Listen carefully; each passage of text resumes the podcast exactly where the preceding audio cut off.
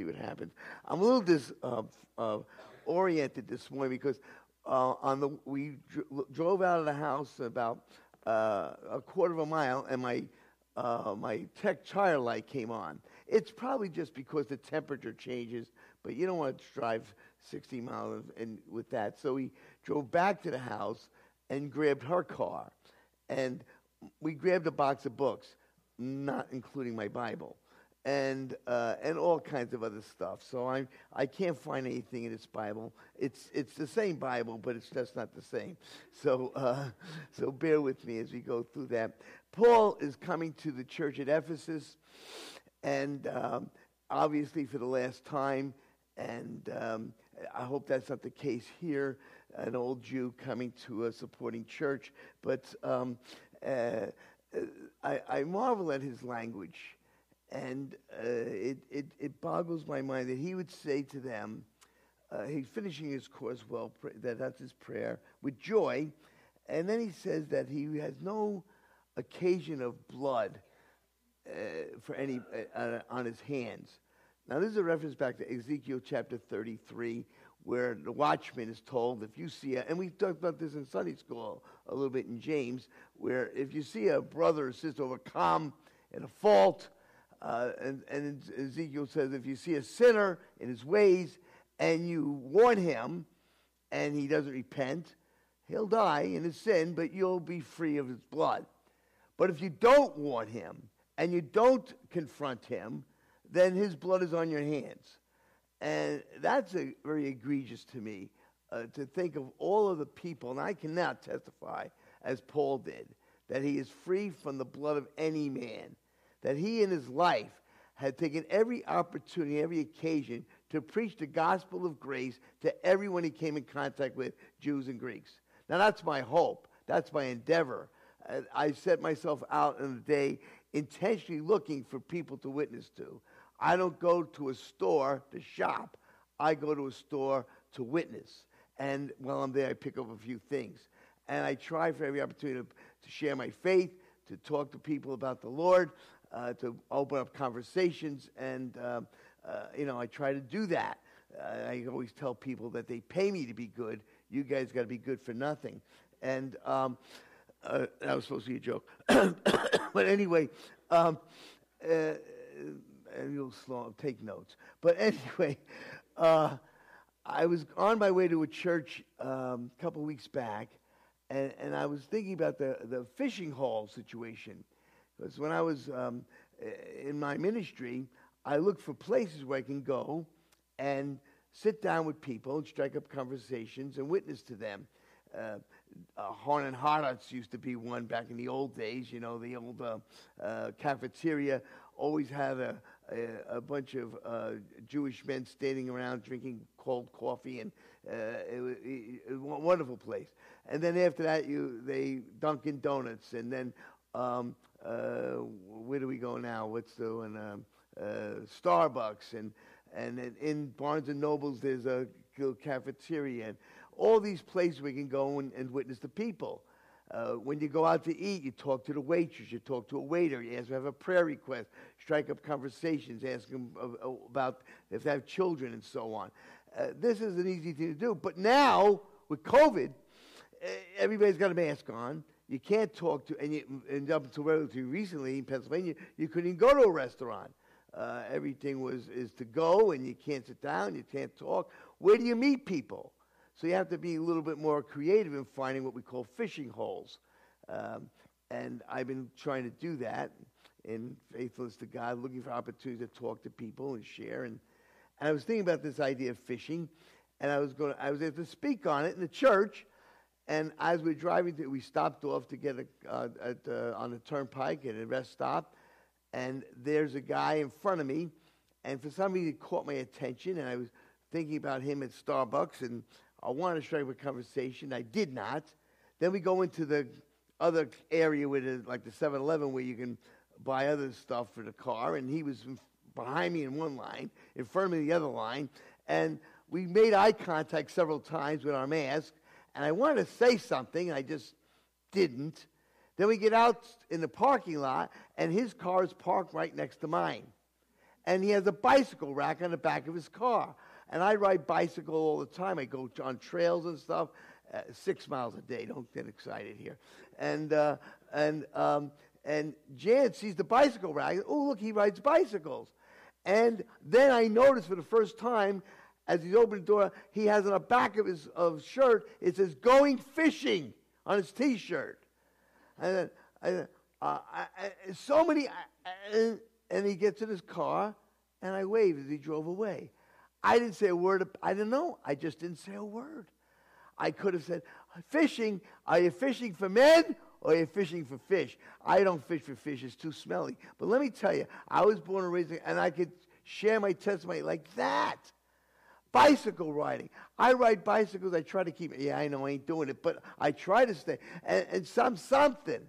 And then while I engage him and talk to him about the Messiah, talk about salvation by faith, strike up a conversation. Follow me to church. Anything. Nothing. He heard crickets. How do I don't know. I just missed that opportunity, and I just marvel at the fact that I just let it go. And pray. Colossians 4, pray that you would have an open door of utterance, that you might make the mystery of God, the gospel, boldly, that you make it manifest as you ought to do. It's something we need to do. We need to be intentionally looking for opportunity to speak up by lip, by life, every single day. Their blood is on our hands. Paul mentions the gospel of grace, and I'm wondering how many of us even know what that gospel is. If you were asked, what is the gospel? And the word is evangelion, and we see it in 1 Corinthians 15. It's declared unto us really quite well. Paul says, "Moreover, I declare unto you that which I first read, the gospel, how that Christ died for our sins according to the Scriptures." And, of course, the Scripture, and then rose again on the third day, according to the Scriptures. And the Scriptures he's appealing to are not the Gospels, Matthew, Mark, Luke, and John, because First Corinthians was written before them. The Scriptures he's appealing to are the Jewish Scriptures, what you call the Old Testament, the Hebrew Scriptures, and in them is encased the Gospel, evangelion, the good news. And I was talking to a shopkeeper the other day, and I was kind of surprised.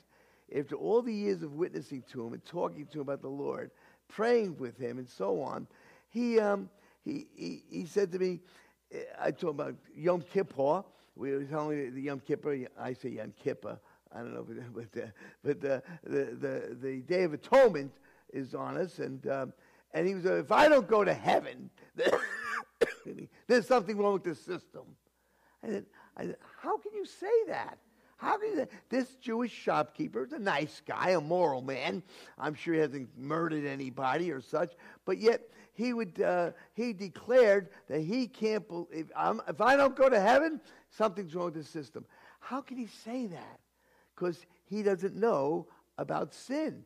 He believes, like most Jewish people believe, that man is basically neutral, and at worst, you're neutral.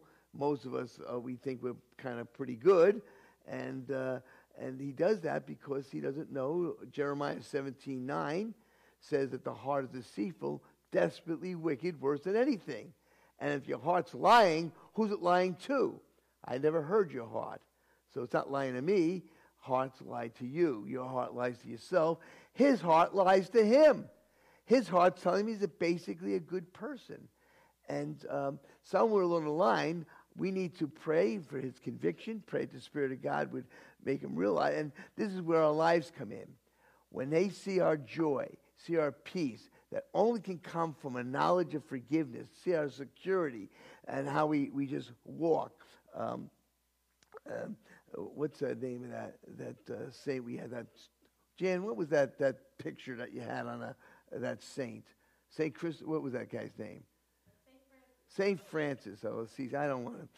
He once said, and I don't know why I know this, preach the gospel and every day, and if you have to, use words. And I like that expression, that your life, your walk, your manner, your attitude would declare a relationship with the living God that would be provocative.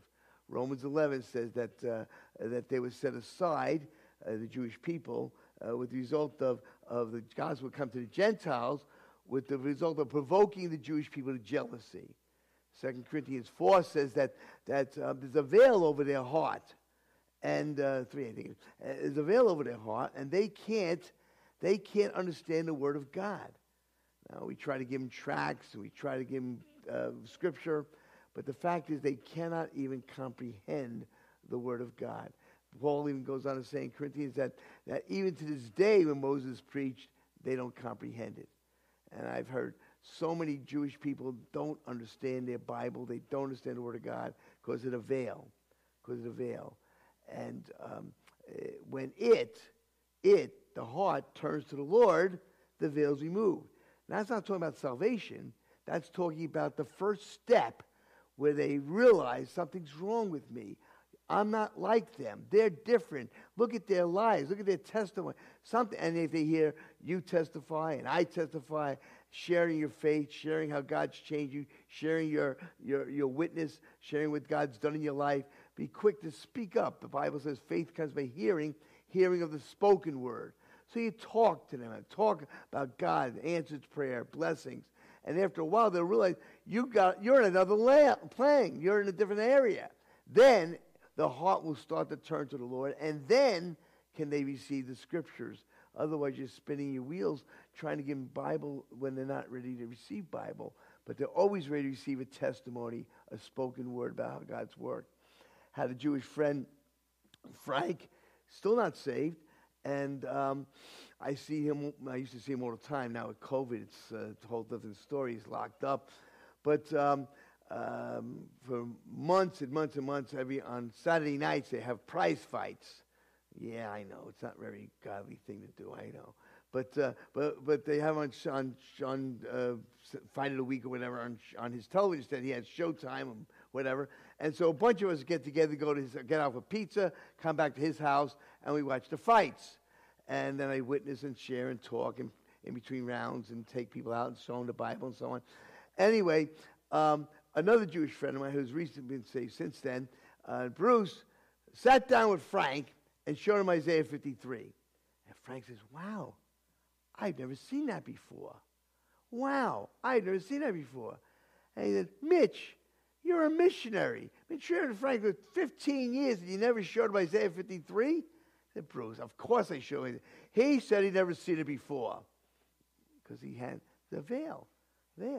So next time over there, I sat down with Frank. And Frank, get that Bible out that I got you. Gets the Bible out. I said, turn to Isaiah 53. And I said, wow. I've never seen that before. And Bruce showed to him 2 weeks ago. There's a veil. And he's just not, my life has not been provocative enough to make him get to the place where he turns to the Lord. And when that day happens, then I can show him the 53rd chapter of Isaiah. Paul writes in First Corinthians how that Christ died for our sins. And most Jewish people just don't aware of the fact that there's a sin problem. Years ago, my son, I was with my three boys. My daughter was safely up on a beach somewhere and just born. And we had gone down to Daytona Beach. Somebody gave us a week or something. I don't know. And I was on Daytona Beach and I had a what do you call those little plastic boards? A buggy board. And we were on the buggy board, the three boys and I, and just going out really close to the shore. I made sure I could stand there. And I don't know what happened, but somewhere along the line, we drifted out where I couldn't stand. And it looked like, sure, it was awful far away. And I said, uh-oh. And several thoughts came to my mind. One of it is, if I come back alone, Jackie's not going to be happy with me. And my mother-in-law was going to be extremely unhappy with me. And so I told the boys, that guys, listen, stop fooling around now, serious. Turn, face the shore, and hold on to this board and kick for all you're worth. Daddy can't stand anymore, and we need to get to a place where I can walk us back in. Well, Ben, the oldest boy, he got serious right away. He was like 8, I would guess, and he just got, and he just hold on that board and kicked for his worth. My youngest son, of Josh, he was like, I guess he'd be about five or so. He always has thought that Ben was his father, so he did what Ben did, and he started kicking for what he's worth. My middle boy, 6.5, 7 years old, Danny, he thought it was just more fun and starts to try to dunk me.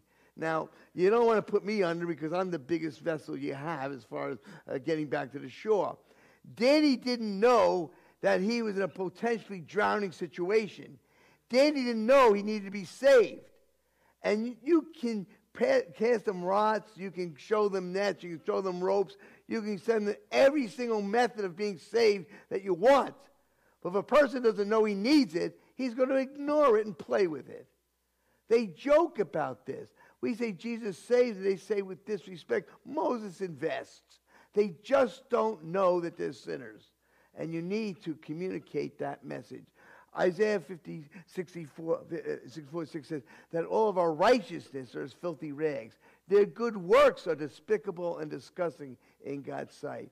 At Yom Kippur, they go every year to pray, and they daven, they pray. They say, Ovinu Malkeinu, if we sin this way or that way, our Father, our King, forgive us. But the fact is that no matter how long they pray or how much they pray, Isaiah 59 says that God's arm is not short that it cannot save, neither is his ear heavy that it cannot hear. But your iniquity is separate between you and your God. He will not hear you. So you can't pray your way in. Isaiah 64, your righteousness, you can't work your way in. What are you going to do? What are you going to do? And they need to know the bad news. Genesis 6:5 says that when God looked down from heaven, he saw that every imagination of man's heart was only evil and continuously evil. It wasn't good. Back in Genesis, when God saw, he said, behold, it is good. What happened from Genesis 2 to Genesis 6? Genesis 3. Adam disobeyed the will of God and became a sinner, and he reproduced after his own kind, and every one of us dies in our father Adam. And for sin is passed upon all men, for all death is passed upon, for all have sinned, and we sin in Father Adam. They need to know the depravity of man. Man is not to sin because he is a sinner, not because he sins, but because he sins because he is a sinner. Show them the truth of God by the change that you have in your life, and then open up scriptures. When they know that they're sinners, and when they know that they're lost, their attitude changes tremendously. Years ago, I was called on a witness to a gal. Actually, I was called a witness to share a testimony with a, I wouldn't call it a kid, to do marriage counseling. He was Catholic. She was Jewish. And they were having marital problems, and they'd been to various psychological counselors. None of them seemed to really be helpful for them. So they wanted to get spiritual counseling. He wanted a priest. She wanted a rabbi. They got me. And I don't know how they got a hold of me, but they did. I came to their home, and he really wasn't wanting counseling. He was just there because he wanted to prove to her that he wanted counseling, but he really wanted. So they got into the home, sat down with them, met their son, talked to him. He says, "Are you a Catholic priest?" I said, "No, I'm Jewish." "Oh, you're going to take her side." And he takes his hold, and off he goes to the bar. He's done with me. So you see, I have a real good way with people. And so I sat down with her, and I started to show her Ephesians, where it talks about wives and husbands and so on. And, show it to me in my Bible. Well, the only marriage counseling I know in the Jewish scriptures would be Proverbs 31. And it wasn't too long before I realized she's just not really a Proverbs 31 kind of person. And so I didn't know. So I decided to just give it a gospel. So I showed her the heart of man. I showed her the depravity of man. I showed her the scriptures I just shared with you, Isaiah 64, Isaiah 59, and Jeremiah 17:9, and Genesis 6, and so on. And after a while, the Spirit of the living God began to convict her of her need. Now, I wanted to take it to New Testament, and I showed her how in Daniel 9, it says that the Messiah will be cut off, but not for himself. And that's where you get Christ died. Christ died. And then I showed her in Isaiah 53 where he was pierced through for our transgression. With his stripes we are healed. And I showed her how he died for our sins. He died for our sins. That's what Paul said, how that Christ died for our sins according to the Scriptures. So I had Daniel 9, Isaiah 53, and I just want to take it further, and I wanted to go to Romans. But I was really reluctant because a couple of minutes, within 5 minutes ago, she said, show it to me in my Bible. And I said, can I show you something in the New Testament? Oh, sure. Changed. You see, convicted of sin, looking for a solution. Under the compellings of the Holy Spirit, took to Romans 10, where it says that if thou shalt confess with thy mouth the Lord Jesus and believe in our heart that God's raised the dead, thou shalt be saved. So I took her there, and she looked at that. And while I was trying to formulate the what to say next, she says, I can do that. You're getting ahead of the outline. I can do that. I can believe. I can confess that Jesus is Lord. She just turned it right around. Turn it right around. Jewish girl, turn it right around. See how the Holy Spirit works. It's amazing. It's marvelous. And then she said, I believe God. I didn't even talk about the resurrection. And God's raising the dead. And she just placed her faith right then and there. And he said, well, you know what that means? And he said, it means you're saved. It means you're saved. Praise God. I said, let's pray. Now, I was going to pray, you know, Father, I'd give you the rules. I'm going to pray this little prayer. And if it's true in your heart, you pray this prayer after me. You know how we do that, the sinner's prayer. And I was going to do that, but as soon as I said, let's pray, she chose like this. And I felt almost like sacrilegious talking to a person in that posture. So I figured maybe she'll pick it up when I start to pray. Father God, and she'll know to say Father God to me. And she starts off with this marvelous, convicting prayer. She says, Father God, I thank you. And she just confesses her sin and God's salvation and God's provision. And it dawned on me, we don't need to teach them how to pray. The Holy Spirit has compelled them, convicted them, changed them, converted them. And out of the abundance of the heart, the mouth speaks. And that which has been true in our heart now comes out of the mouth. And with the heart, man believes in salvation. And with the mouth, man confessions made into salvation. She's been changed, you see. And so I don't got to tell her what to pray. I just got to give her the gospel. And the gospel is in the Old Testament. And it's in the New. It's throughout this Bible how that Christ died for our sins. Daniel 9 tells us when he died. Gets 3 score in 2 weeks and so on and so forth. And we can tell you exactly when the Messiah, an exact day and date on the holiday of the Pesach and the 14th day of the Hebrew month of the sun. Between the evenings, 3 o'clock in the afternoon, our Messiah was sacrificed exactly in the right place. Abraham offered up his son Isaac and was about to offer him up. The angel of the Lord stopped them and said, no. God will provide himself a lamb, Abraham says to his son. And there they looked, and a ram was caught in the thicket. Well, rams and lambs aren't the same thing. I'm not much about animal husbandry because the backyard 40 in Brooklyn was kind of sparse. But that a lamb is an immature animal. A ram is a mature animal caught there by its horn, and they bring that ram out and they sacrifice it instead of Isaac. But we're still waiting for the Lamb of God that God will provide on this mount, Jehovah Jireh. It will provide on that place, that mount, Mount Calvary. Where it was predicted, the Lamb was provided. John the Baptizer, 2,000 years later, said, behold, the Lamb of God, which takes away the sins of the world, and our Messiah, Yeshua, on the right time, the right place, the right moment, was the sacrificed Lamb for the sins of the world. Daniel 9 talks about it, and Isaiah 53 talks about it. He was pierced through for our transgression, and with his stripes we are healed. Well, what do we do about that? Well, Isaiah 1 says, come now, let us reason together, saith the Lord. Though your sins be as crimson, they'll be white as snow, red like, they'll be white as wool. And so, crimson, scarlet, white as wool. And so, how does this happen? When and where? And Abraham, when given the promise of a seed, 2,000 years before it occurred, places faith in God.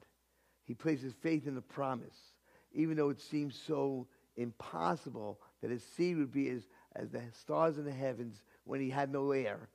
and he was old and beyond the age and so on.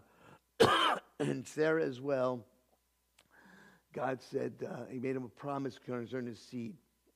And Abraham looking forward 2,000 years to the finished work, to the son, to the seed. The seed is singular, Galatians tells us. God, Abraham places faith in that seed and that promise. And God declared him righteous on the basis of his faith. And 2,000 years afterwards, looking back,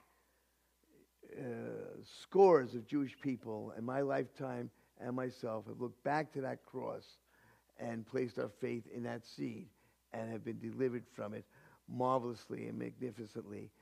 I never understood how it works, how a person can be like that, just churned and changed. But it really isn't like that.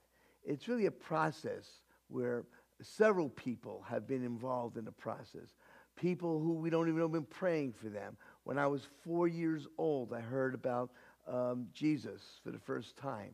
They told me that Jesus loved me. I said, who is Jesus and how is that he loves me? Everybody knew who Jesus was except me. I was the only one in the kindergarten class who didn't know who he was. So I think, how could somebody as famous like Mickey Mantle love me? And I mean, how does that happen? So I went home and said, Mom, who's Jesus? And how is it that he loves me? My mother hit the roof. She was so unhappy. Where'd you hear that? And I said, uh-oh. And I told her the kindergarten teacher's daughter told me that Jesus loved me. I was wrong. They weren't related at all. But there was something so similar between the teacher and the girl, and it turns out that they're both evangelical Christians, and neither one knew the other one was saved. But I spotted something as a little boy. I liked the fact that they said I was really extraordinary because I could recognize Christians. I like being different. But I also started on a search to find out what is it that makes Christians alike. We Jews were all related somehow. We're similar, but what makes Christians alike? And I just wanted to find that out and search that down. And 18 years later, I found out what it is that makes Christians alike. It's Christ in your heart. It's a changed life. So they started praying for me. So people are praying for Jewish people and praying for Gentile people to be saved. Some people have been praying for years and years and years and years. That's a factor. Seeds are being sown. Other Christians come across their path, say a word. Good morning. God bless you. How are? If somebody says, how are you? You are blessed. Blessed. And they say, wow, I'll tell you, blessed by the best. And if you're not blessed, what's wrong? Got a problem? Let's talk about it. I'm blessed. And just share your faith. Share your faith. Talk to people about Jesus. Spread seeds. Spread seeds. And let the Spirit of God slowly draw them step by step, one day at a time, one promise at a time. And sooner or later, you're going to see fruit. Fruit will be, as you sow, and you shall be able to reap. This marvelous thing called the gospel, the word evangelion. I love where words come from. This word comes out of military experience. I'm with the veterans, and I enjoy those military things. Back in the days when Macedonia was being, the Greek Isle was being conquered, one city-state after another. Each city-state had its own king, who was the religious leader, the medical leader, the chief economic officer. All authority stopped with him. And he was bred for the position, he was raised for the position, he was educated for the position, and he assumed the position. And when other city-states wanted to conquer them, they would come out and challenge them to come out. And Alexander the Great would be the first one outside the camp. And he would be ensconced on his horse. I'm told he's 12 feet high because of his high hat, and how he stood in posture, couldn't miss him. And he came out to battle. And he would take the army away from the city so people would be safe back here, and they would engage a ways. And the engagement would begin with the heavy artillery, if you will, the huge arrows. And I mean, with thunderously hard, heavy arrows, they would send them out, and they had these massively big shields, and they surround themselves with shields, and they would... A volley would follow, and then they would send a volley back, and after all the heavy artillery which was maiming and crippling and destroying, was exhausted, they threw down the shields, and then they came running at each other, mano a mano, with mace, with sword, with weaponry, hand-to-hand combat. And the earth would shake, the dust would fly, you'd hear the screams and the hollering, and it was havoc beyond recognition. Firefights, even in this day with modern weaponry, is awesome, life-changing. You'll never forget one. It's horrible. And at the end of this, the battle, it just got quiet. The dust settled, and you knew the battle was over. And the battle was over because one of the kings fell. And when the king was dead, the battle's over. It doesn't matter how many people, nobody ever capitulated. Nobody said, I surrender. They could have killed more of your men. But if the king lives, the battle goes on. King dies, the battle's over. Battle's over. People in the city know it's over. It's silent. It's quiet. They know the battle's over. But they don't know who won. Now, Alexander the Great can't come back. He cannot come back to the battlefield because there's all kinds of operations and things he has to do. There's booty to be distributed. He's the chief executive officer. There's wounded people to be attested to, and the chief medical officer. There's men on that battlefield who are fought against him, and if he can sit down and repatriate them to himself, he can convert them over to his philosophy, his religion, and they will be the most faithful soldiers ever. He spares them and so on. So there's all kinds of work he has to do. But he can't let the people back in the city think, doubtfully, will we be taken slaves? Is this over for our end of life? Are they going to come in here now and ransack our village, rape us, destroy us? What's going to happen to us? Mass suicide might happen if they think that Alexander's dead. They don't know. So he has to send somebody back to the village to let them know. And one soldier gets on a steed. He's the watchman. One soldier gets on a steed. And when he's in shouting distance, he screams out with great joy and great exultation one single word. Evangelion! Evangelion! Evangelion! And when that word is heard in the village, they know their king is alive. Their way of life goes on.